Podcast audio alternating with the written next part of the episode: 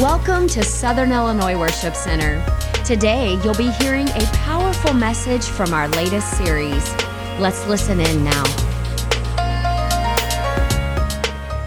Beginning this series called Lacking Nothing or Lacking No Thing in Your Life. And the premise of the whole series is really centered around one biblical character by the name of Moses. And then when you look at the example of Moses, then you can begin to look at other biblical examples and see the same pattern that God used in many individuals throughout the scripture. And then God also uses that same pattern in each of us. Do you realize that if time continues, you might just wind up a biblical character? You're just living your life, doing what God called you to do, and then somebody writes your story, and then your story inspires other people to live for God. That's what the life of Moses is all about, and the life of Jael is all about, and the life of Peter and Paul and Thomas and Bartholomew. Is they, they were people just like us. Then they encountered the Lord, and something amazing happened, and they became living proof that God's still moving. And then we can go around this entire room, and you become living proof that God is still moving. Now, we talked about this a little while ago about Moses having an encounter with God at a burning bush. This is found in the book of Exodus, right at the beginning of the, of the book of Exodus. He's having an encounter with God at a burning bush. And there at the burning bush, God is ordaining him. Let's just use that word. God is commissioning him for a task. This is your life mission, Moses. It was not to be born and raised up in Pharaoh's house. Your life's mission is to lead the greatest exodus that has ever happened. And so then Moses takes the opportunity as God is commissioning him because he's a human being just like us. He takes the opportunity then to argue with God about all of the, the qualifications that he doesn't have, all of the the weaknesses that he has. I can't speak. I can't lead. I can't do this. I can't do that. And so then the Lord just says to Moses what I think he often says to all of us after we have just completely just worn God out with all the reasons why we cannot do it. God just simply said, What's in your hand, Moses? A stick? And whenever I say that, I just think of a comedian who has some puppets on a stick. Just, just a stick. I just have, all I have is a stick. And God said, You've given me all these reasons why you cannot do it. So I'm going to use the stick more than I'm going to use you. Just whatever is in your hand, what you already possess, I'm going to use and I'm going to use it for my glory and for my kingdom and I'm going to allow what's in your hand, you what you have already means you lack nothing, Moses. What you already have in your hand is more than enough. And so our reply is often like Moses' reply to God I just have this. All I have is me. All I can do is I can maybe play a guitar or play the banjo or play the ukulele or play the spoons. And some of us, like me, we don't even play the spoons, we just play a fork. That, that's all I got. That's all I can do. And what we realize is that whatever God has graced you with, then one day God's going to come to you and ask you to, to use what He has graced you with. And God will never require something out of you that He has not already put in you. So you would lack nothing. And then once you realize that God can use what's within you and what He has graced you with, that every talent, every ability, and every anointing that you need, God has already given it to you. So we stand without excuse because we lack nothing. So God desires to use you. God has called you to do a work just like He called Moses to do a work. See, Moses was just like us. Moses was born in a time where every male child was born with the threat of death already on his head. The edict had already went out that every male child that was born was to be thrown into the river and to be drowned because Pharaoh was afraid of an overthrow by God's people. So he began to release this command that every male child should be destroyed. So he was born with the threat of death over his life. You and I were born with a threat of death over our lives because we were born in sin and we were shapen in iniquity, and in sin did our mothers conceive us. The scripture then says that the wages of sin is death. So we were born with this, this uh, edict already over our heads that we were going to die. Why? Because the enemy realizes that if you and I ever come to life, then we, God's people, are going to overthrow his kingdom. So he's doing everything in his power to threaten you with death. But just like with Moses, God sends a way of escape. It's an ark of safety that has been created for you. And so his mother put him into the little ark that she had created, put him into the river. The very thing that was going to destroy him, he is now floating up on top of that. And the very thing that meant to destroy him is what ultimately saved him because he's floating down the river, and there is Pharaoh's daughter bathing in the river. She sees this little baby. Her heart is inclined to it. She wants to adopt the baby. She brings the baby, and just like God, God arranges for Moses, his natural mother, to be his nursing mother.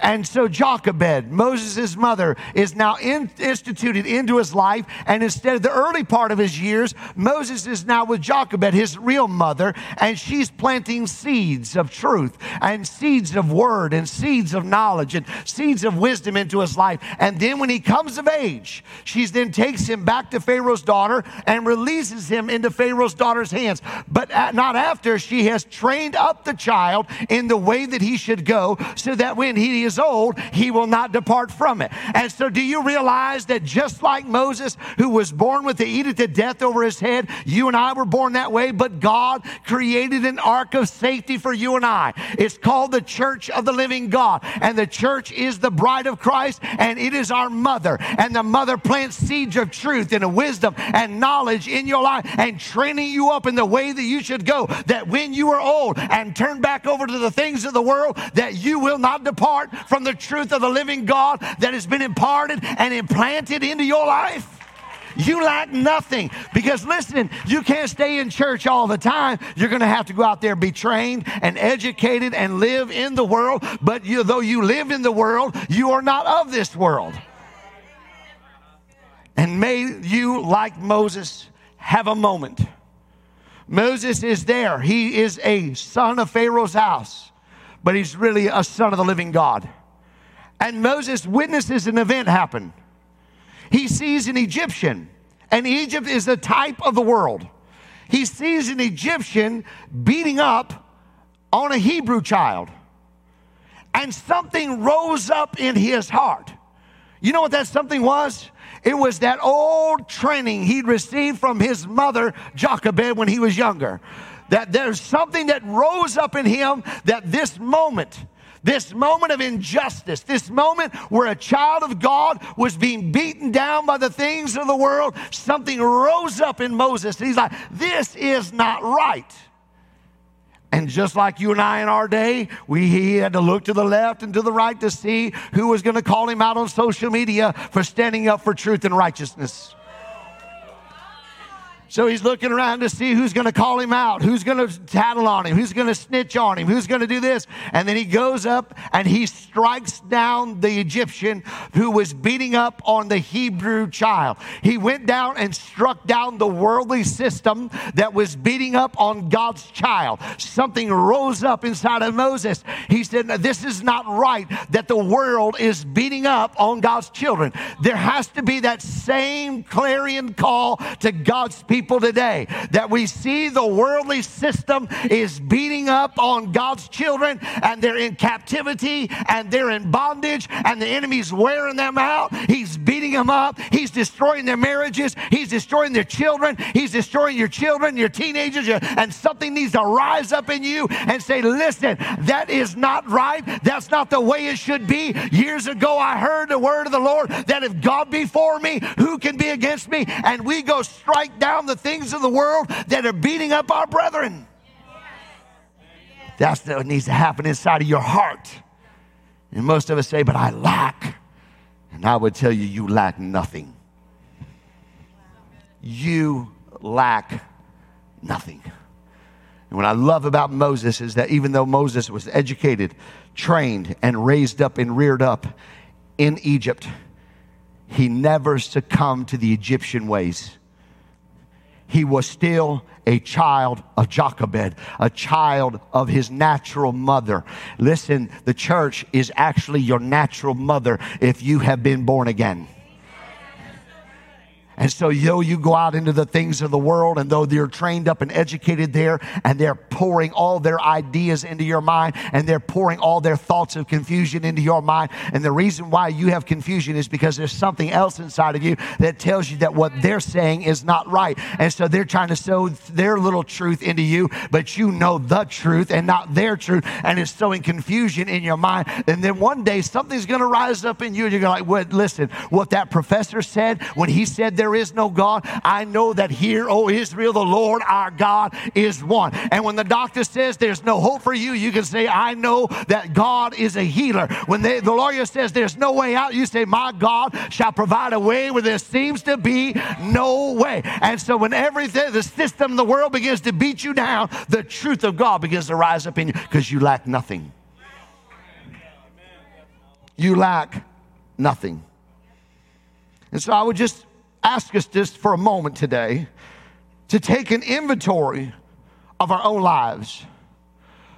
That if we are like Moses, are we still remaining like Moses?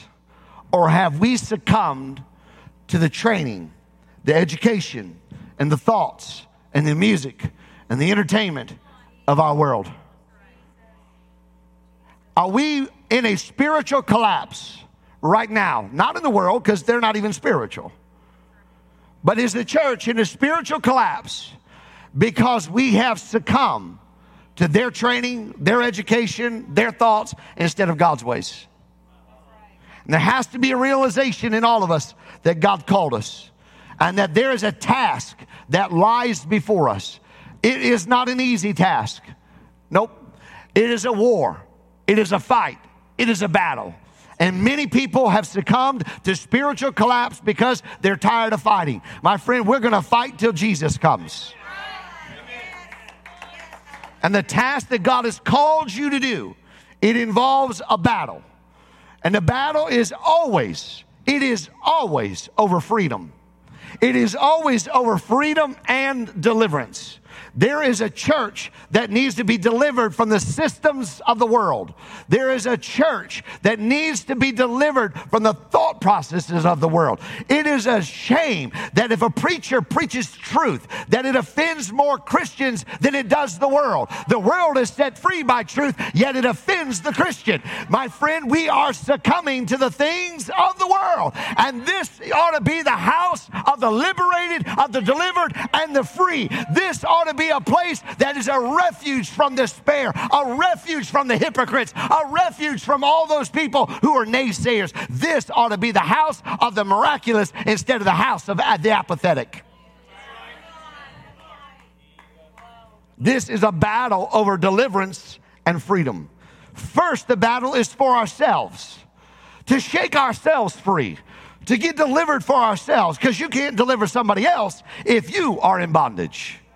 So we have to get free and then we go fight for others. So let's just take a little inventory of ourselves first. I would ask you, are you free?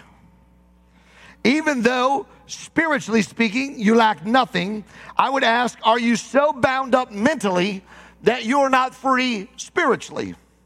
Are you so bound up religiously that you are not free spiritually? Are you so bound up physically that you are not free spiritually? Are you so bound up, or some of us are so wound up, that we are not free? For the scripture says, For the whom the Son sets free is free indeed. In other words, you lack nothing. It's we who have returned to the systems the culture, the mindsets, and the rituals of the worldly system. Because he called you out of darkness and put you and placed you into his marvelous light. We have went back again and entangled ourselves in the yokes of bondage. So I would then ask you, are you so bound up that you cannot be free? Or are you collapsing under the loads that have been placed on you by the enemy of your soul and you don't feel like you can even go on? Spiritual collapse is happening. I watched it more in the pandemic than in any other season of my pastorship. I watched people collapse under the load that was being placed upon them.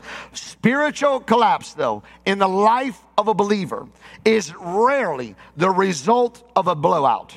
Almost always, the spiritual collapse of a believer it results because of a slow leak in their spiritual life. If the enemy just walked up to you right after a hot, powerful Holy Spirit filled service and tempted you with the things that you are now succumbing to, you would have never done it. But take church out of the way for about a year. Take preaching out of the way for about a year. Take live worship out of your life for about a year. Take all the community out of your life for about a year. And all of a sudden, you got a slow leak that's happening. And now all the enemy has to do is march a little temptation in front of you. And because you've not recharged every week, re energized every week, been in devotions every week, been in a prayer prayer room every week. Now the slow leak has caused you to collapse in your life. And the slow leak happens because we make compromises. Our devotional life is ignored. Then slowly but surely, spiritual strength we once enjoyed just dissipates out of our life until we find ourselves unable to go on. So, to determine where we are on a spiritual collapse, let's just take a look at Judges chapter 3. And in the book of Judges, you can read through it, and you'll watch in the book of Judges, you'll watch spiritual heights, spiritual collapse. Spiritual height, spiritual collapse. Spiritual height, spiritual collapse. Sometimes it would last 18 years, sometimes it would last eight years, sometimes it would last 40 years, sometimes it would last 80 years. And then in this nation, we had a move of God for over 200 years. And then over the last few years, we have suddenly begun to make compromises with the systems of the world. That's why I said to you last week yes, this nation was born some 200 years ago, but this nation needs to be born again. Spiritual collapse is not happening because the enemy's blowing you away. No, it's because we begin to compromise with our enemy. So, my first question on the spiritual EKG would be Are you in a slow fade? According to Judges chapter 2, the people of God were commanded to destroy their enemies, annihilate them, completely stomp their enemies out. So the people of God show up, they begin to war with them, and they don't destroy them, though. They war with them. They attain partial victory, but not complete victory. So they celebrate in their partial victory, and then they leave their enemy there. And so they begin to no longer destroy them, but now they begin to compromise with them. In Judges chapter 3 and verse 5, the scripture says there, they dwelled with their enemy. They begin to cohabitate with their enemy. This happens in churches all over the place. We come in with our Bible under our arm, but a demon on our shoulder. We come in with a heart determined to worship, but a mind that is so confused by the thoughts of the world. We are allowing the enemy to dwell in our homes, dwell in our marriages, dwell in our finances, dwell in our kids' hands, dwell in our hands, dwell in our chat rooms, dwell in our social media feeds. We're allowing the enemy to cohabitate right with us, and we just go on like it's normal business to have the enemy war with our soul while we're in the house of refuge. We're on a slow fade. This is the house of the free. Our worship ought to be free. Our praise ought to be free. There ought to be people being set free every day that the church exists. And now we just say, well, it's normal. We begin to dwell with our, we just want to coexist. If we can just, you know, I read that bumper sticker all the time, just coexist. That is impossible. It is impossible. Jesus said the truth will divide. If you're in this thing for everybody to like you, I got news for you. They're not going to like you. Why? Because you're never going to satisfy the devil. I don't care how much sin you commit, how much sin you approve of. He, it's never enough. He desires all worship. He desires all glory. He doesn't want partial going to God. He wants it all. Why? Because he's an imitator of God. And God desires all worship and desires all praise. And he doesn't want you to have a relationship with sin. He wants you to come out from among them and be separate, be holy, for God is holy. He wants all of you and not part of you. And if the devil is an imitator, then he wants all of you too. I'll just placate. I'll just stand with this foot over here and this foot over here, and I'll just I'll just enjoy it. Yep, you know what's going to happen? You're going to get split in two. Coexisting with the enemy. Then in Judges chapter 3, verse 6, they had relationships with their enemies. They took their daughters and gave their daughters to be their sons' wives, and then took their daughters and gave their daughters to their sons. Now, now we're not even just coexisting. Now we're completely existing with them. We're now gonna we're now we're gonna reproduce confusion, chaos. So they have relationships. So they begin to reproduce. They dwell with them. Then they had relationships with them. Here, you take my son. Here, you take my daughter. We become like Hezekiah just as long as there's peace in my day. You can have my son. You can have my daughter. No, Pastor, we don't do that. Really? For every dead, drying, boring church service, we're offering our sons and daughters more excitement in the world. I don't want the power of God. I don't want the power of God. As we decrease the power of God, we're making what the power of the enemy has to be more enlightening. And so, what we need to match their fire with is their strange fire with is the fire of Almighty God in our lives. Oh, Pastor, no, no, no, no, that's not true. That's not true. Well, then why is every church in America declining? Why is there so many young people leaving the church? Because they get a better high on marijuana and the opioids than they do on Jesus Christ. And so when they come to church, we mock them and make fun of them. We rip them up one side and down the other and then wonder why they don't want to be in the church. What we're doing is saying, here, here's my son and here's my daughter. I want the church to be all about me. Do you realize that once you reach the age of 40, the church is no longer about you? It has to be about the next generation because we have to raise up and train up a generation that when they get older, they will not depart from it. But no, Pastor, we don't want all that stuff. We don't want vacation Bible school. We don't want a kids ministry. We don't want a worship youth ministry. We don't want all them lights and that music. But that's what they get in the world. And the world has taken everything that belonged to the church and turned it around and imitated what was meant for God. I don't like all that loud stuff. Well, we're going to reach a generation one way or the other. You know how I got reached? I got reached in 1985. I was eight years old. In 1985, I was eight years old. It was a Sunday night church service. It was the first night of revival. The evangelist couldn't show up. So my pastor said, Revival goes on. Just like the pastor of this church just said to you a moment ago, certain things didn't happen the way that they were going to plan, but we're still going to have revival. And my pastor got up and preached a message. I was stealing candy out of my grandfather's pocket. And all of a sudden, the Lord began to move on my life and He baptized me in water and in the Holy Spirit on the same night. This is what this generation needs. While they got the hand in the pocket of an older generation trying to live off the benefits of an older generation, the Lord is going to begin to move on their lives and baptize them in water and the fire of the Holy Spirit in their life. But we got to build a fire big enough to burn out sin in their life. So after they dwell with them, after they have relationship with their enemies, Judges chapter 3 and verse 6, the last line of that verse and they worshiped and served their gods. Ah, no, no, no, no. One day, no. The, once you begin to coexist, once you begin to hand your children over to them, and they served their gods. We're serving the God of self more than any other generation that has ever lived. This is my truth. This is how I view the truth. Well, I got a better idea about the truth and we're serving that God of self. Be careful. Notice that's a small g. And how you overcome their gods is with God Almighty. Are you worshiping their gods? Are you worshiping with their enemies. And I know it's cliche, but there's nothing more frustrating than for me to watch somebody sit in a church service deader than a doornail. But a country guy shows up at Herrin Fest and they'll lose their ever living minds just to buy a ticket, let alone when they get to the concert. And they say, oh, well, you know what, Pastor? It takes alcohol to get me loose. Well, how about you drink some new wine and it'll get you loose too?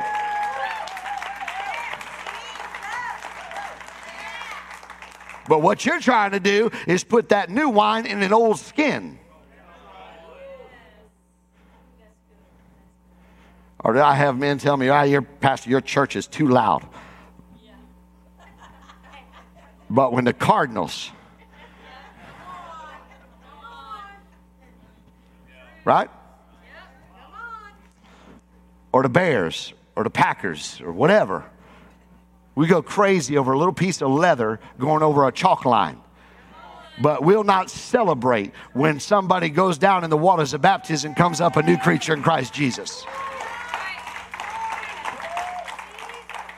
We now worship their gods. God baseball, God football, God soccer, God dimple ball, which is a golf ball for those of you that don't know. You know, to this day, I was raised, I do not play golf on Sundays. I don't do it. This is the Lord's day, and I'm going to be in God's house. Why? Because I'm not going to allow something that God gave me as leisure to take over my purpose in life. And this, this pattern of coexisting, giving relationship, and then serving their gods is a pattern that is repeated in lives of people every day. And it'll happen in your life if you're not careful. We dwell with the world, then we start relating to the world, and then we end up worshiping with the world. So let me remind you again that none of us just falls into sin. We walk into sin one step at a time. It's a slow fade. It's just a text message that turns into a phone call, that turns into I'll meet you, and then it's I'll greet you. It's a slow fade. You still show up to church, but you're not what you used to be. You're one of those people that talks about what happened 55 years ago, but nothing has happened five minutes ago. Give me all the books you want. I offended a wonderful man by this very statement, but it's true nonetheless. Give me all the books you want about the moves of God that used to happen. And I will still tell you that does nothing for a generation that needs a move of God now. I don't care about fire falling. Even my kids could care less about what happened in 1985 to me. They need a fire fall to happen to them in 2021. And when we don't destroy our enemies, our enemy is then used to expose our own hearts. And once our hearts are exposed, then God has to perform a work so that we will return to Him. And this is exactly what God did. They coexisted, they begin to have a relationship with them, then they begin to serve their gods, dwell with their gods. And then Judges chapter 3 and verse 8 therefore the anger of the Lord was hot against Israel. And he sold them into the land of Cushan Rishathaim, the king of Mesopotamia. And the children of Israel served that king eight years. They went on a slow fade, and then God sells them to a king who was an evil king. They were on a slow fade, and God says, You're on a slow fade. I'm going to do something to shake your world. He sells them to a king, and that king they would serve for eight years, and his name, Cushan Rishathaim, means double darkness. God said, You're on a slow fade. You want to keep this slow leak up? I'm going to allow you for the next eight years. I'm going to allow you to move off this slow fade, and I'm going to allow you for eight years to be in double darkness. You think it was bad then? Just wait. For eight years, they served him, and God used this king as an instrument of chastening, that through him, through that double darkness, that his children might come to their senses and realized that they couldn't no longer give their sons and daughters to the things of the world. They could no longer give their sons and daughters into relationships with the things of the world. He said, I'm going to give you over to double darkness so that you realize that when you don't destroy the things I told you to destroy, that those things will ultimately set in and destroy you. And so when you don't destroy your enemies and you get into darkness, depression begins to set in. Look at this nation right now. People are on depression medicines like crazy. This nation has walked off the slow fade and we are in darkness, my friend. We are in double darkness. But beyond them, what about us in the church who have decided that we're not going to destroy the things of the world? We're just going to kind of coexist. We're going to show up on Sunday, but live like them the rest of the week, and then show back up on Sunday. And God said, I've had enough of that. I don't want you being in a slow fade. I want you to be on fire. You remember what He said in Revelation chapter 3? I would rather that you would be hot or you would be cold. But because you are lukewarm, I'm going to spit you out of my mouth. God needs a church that is hot. It is on fire. And I do recognize that some people will touch it and go, whoo, I don't know if I like that. But after a while of eating cold food, you want some warm food.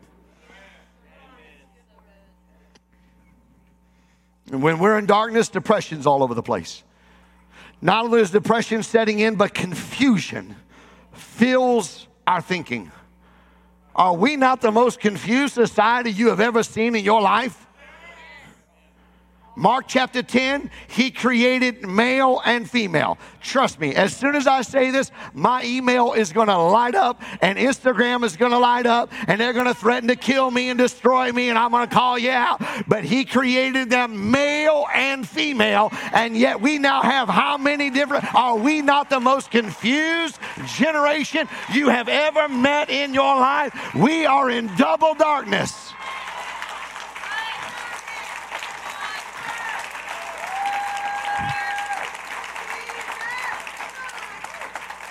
I'm confused, Pastor. God is not the author of confusion. So if you are confused, I would automatically know who's speaking to you and who you're listening to. And you're going to God is going to do something to shake you up. Going to put you in double darkness. And we're in the dark, confused, depression. What should we do? Where are we supposed to go? Who we are? What am I? We have no purpose.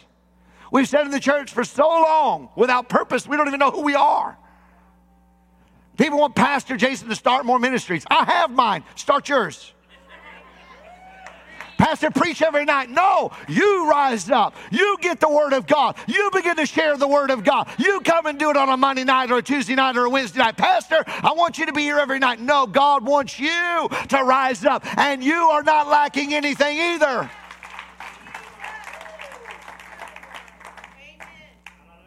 He gives us over to darkness, double darkness, because it's in the darkness that we start looking for and then seeing and searching for the light.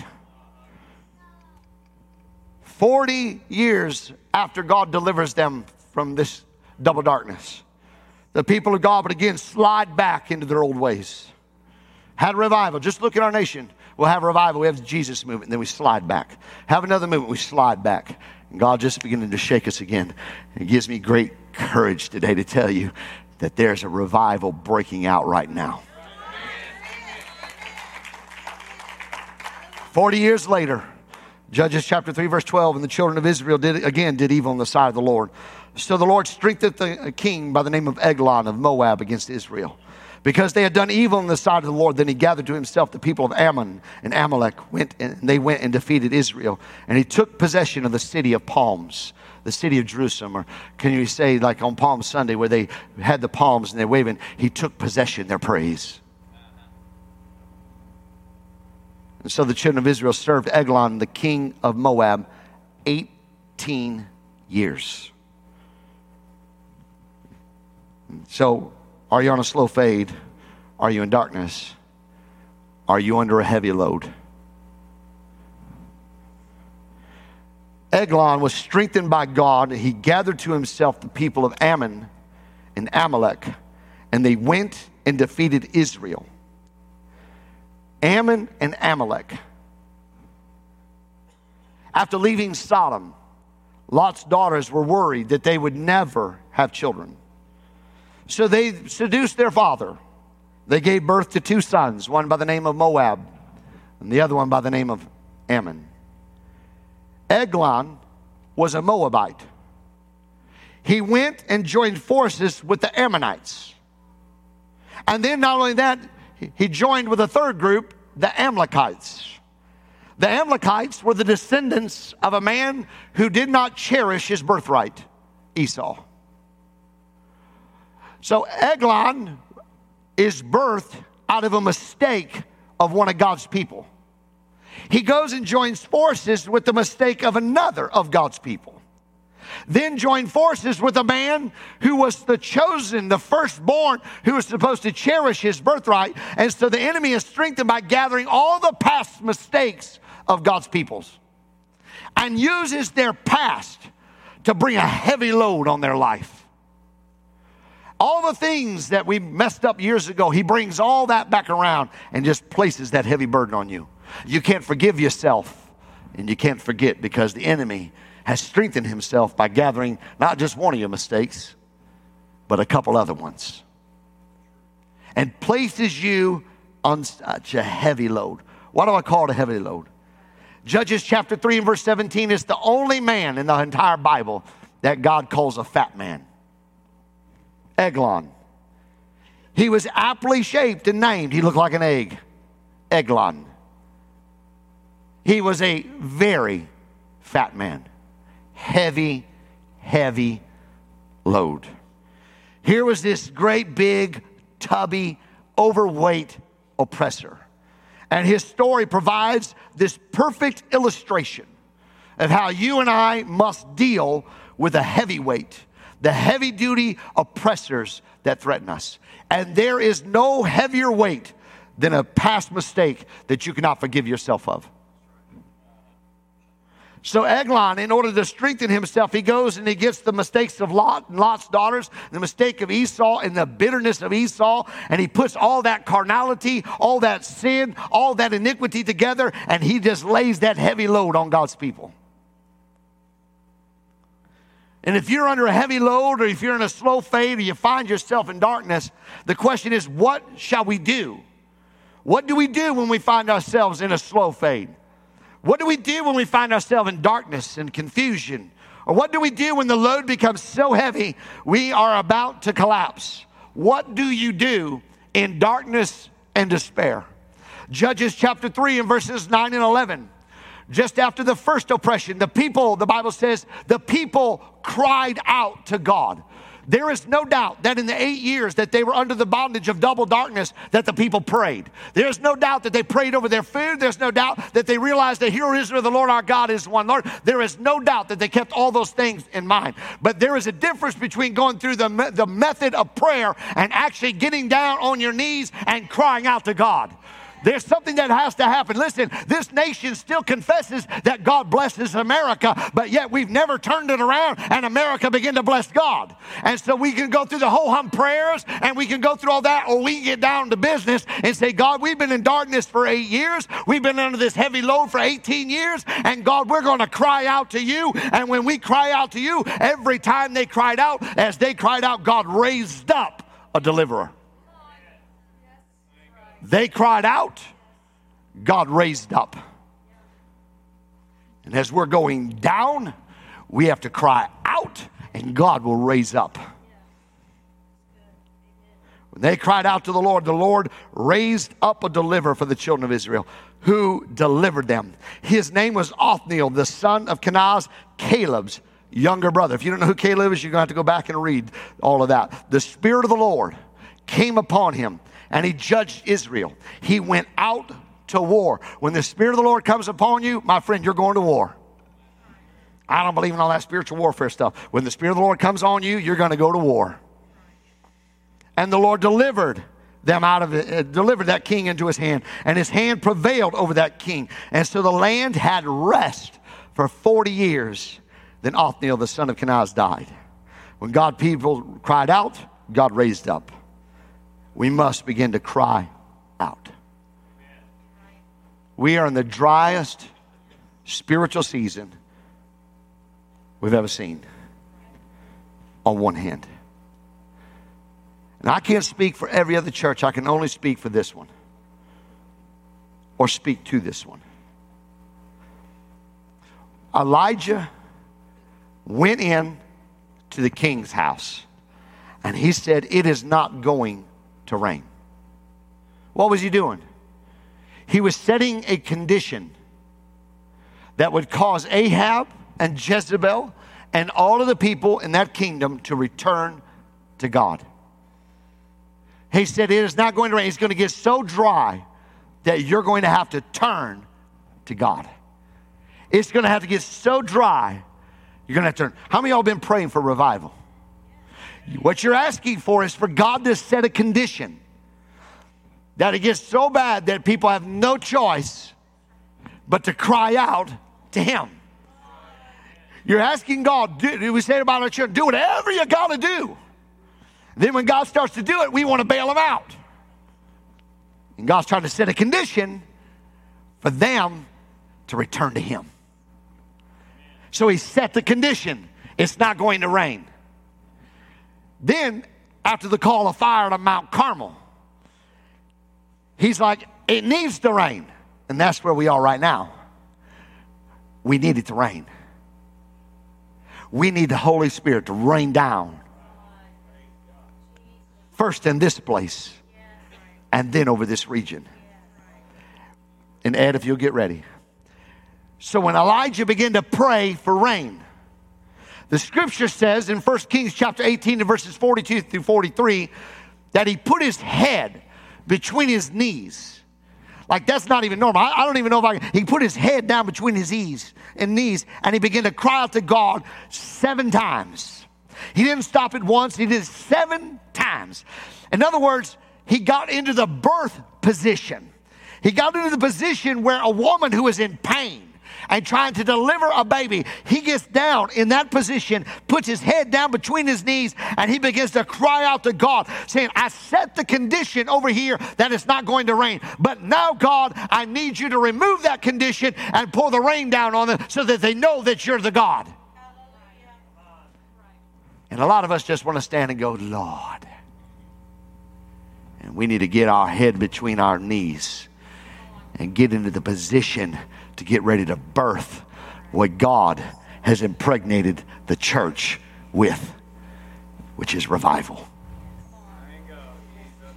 It is a dry and thirsty land, and we need the rain. For the second half of this sermon, you're going to have to tune in at the 11 o'clock because Ed's going to finish my sermon today. And I need you to respond to the word of the Lord right now.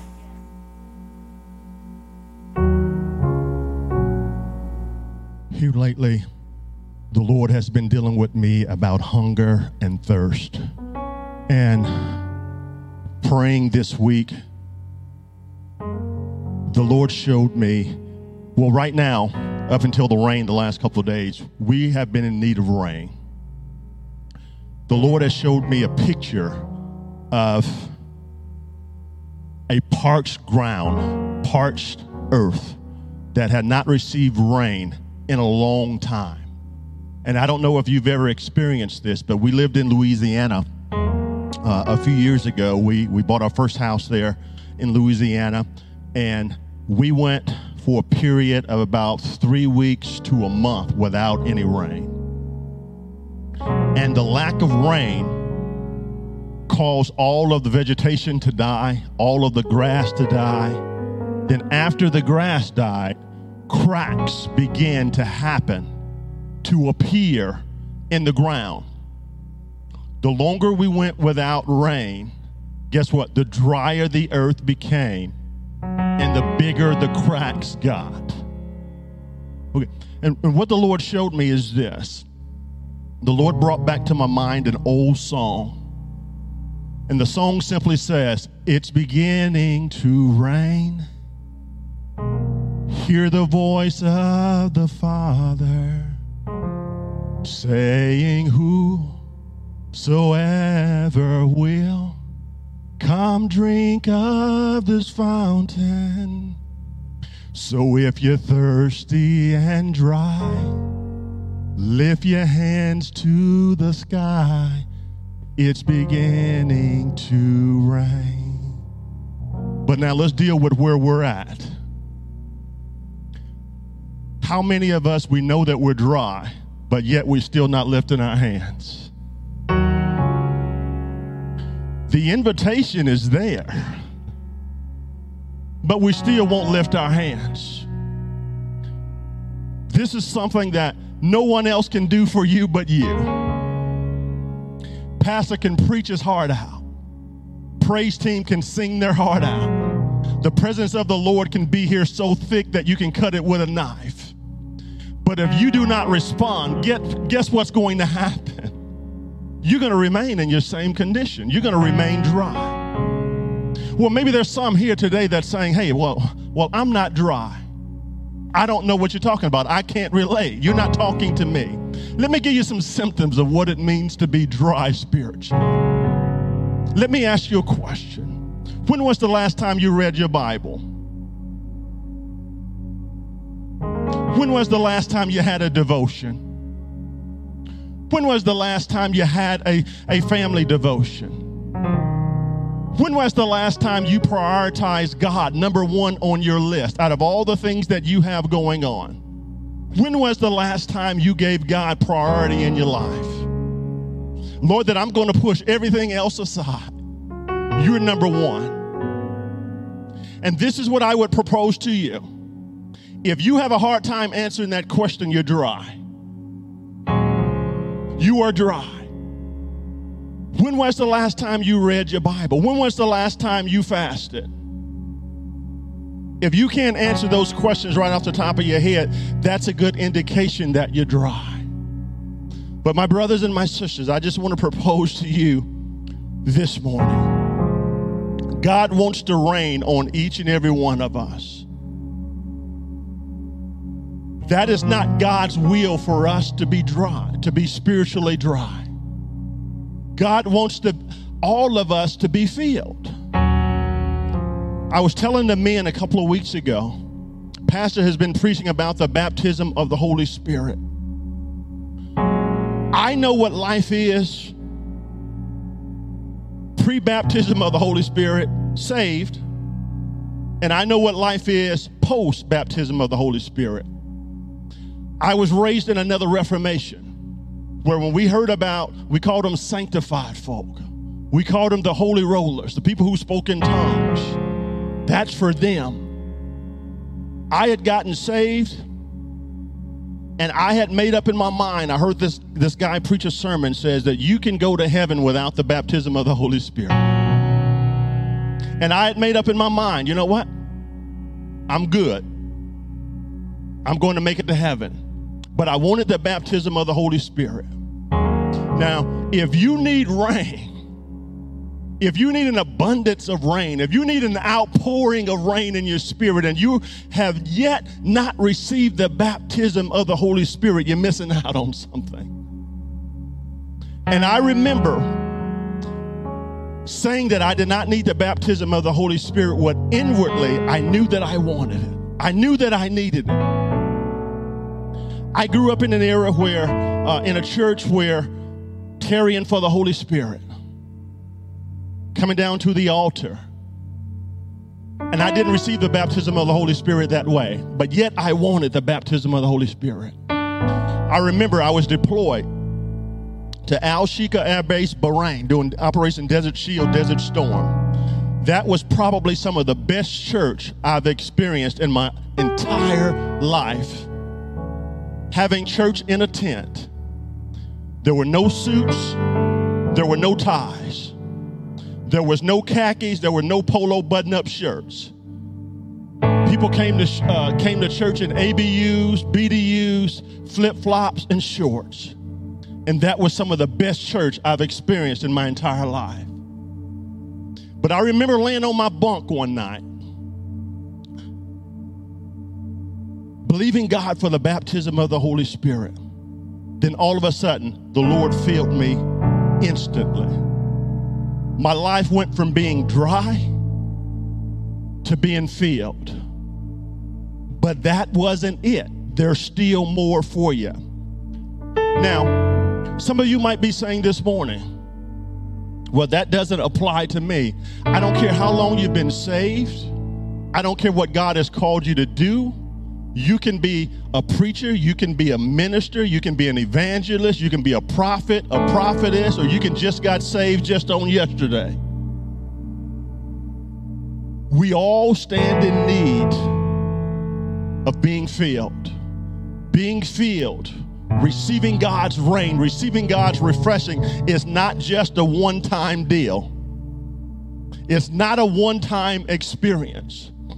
But this is a continual flow that God wants us to deal and walk in each and every day.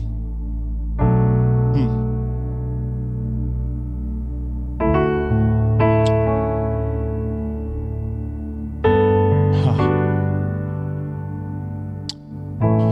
Hmm. Some of the things that you are believing God for in your life You want God to, you believe in God to do things in your life. Some of you guys are operating in ministries here, and your ministry, you feel that your ministry is stuck. You feel that your ministry has dried up. Hmm. But I hear the Lord saying there's fresh rain for you. What you are believing God for in your ministry God has called some of you guys to ministry, and you know that. But where do you go from here? What do I do next? You need the rain. You need the rain. God wants to rain on you, God wants to rain on your ministry. Hallelujah. Hallelujah.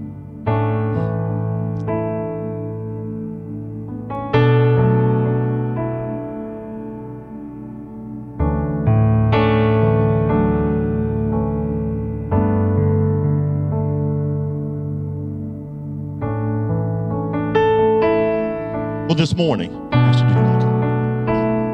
Come on, let us please stand, if you will. Let, let, let's stand. Listen, nobody's looking at you, and hopefully you're not looking at anybody. Okay? As the praise team goes into a song here in a few minutes, this is what I want you guys to do. All of our attitudes should be pointed in this direction. I love you. I want the best for you. But right now, I need God to reign in my life. I need God to do something for me. I can't do anything for you until God does something for me because I, I can't give you anything I don't have. But I need God to touch me because I need something. Uh, parents, grandparents, You've been praying for your children. You've been praying for your grandchildren. Some of you are praying uh, for um, your brothers and, and, and your sisters, and you're praying for your grandparents. So you have seed in the ground. Once you have planted seed, in order for that seed to grow and to sprout and to thrive, you need rain.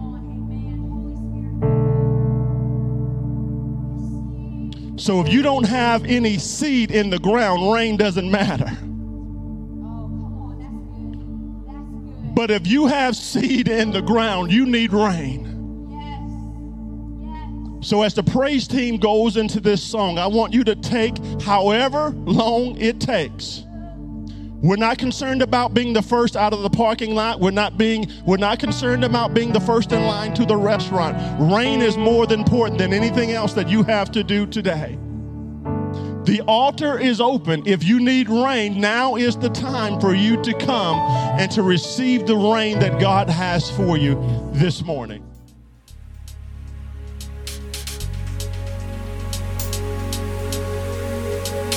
Thank you for listening today. Be sure to check out our podcast weekly, subscribe to our YouTube channel, and follow us on Facebook and Instagram. You can also visit siwcenter.org to find out more information about Southern Illinois Worship Center. Be sure to join us right here next week.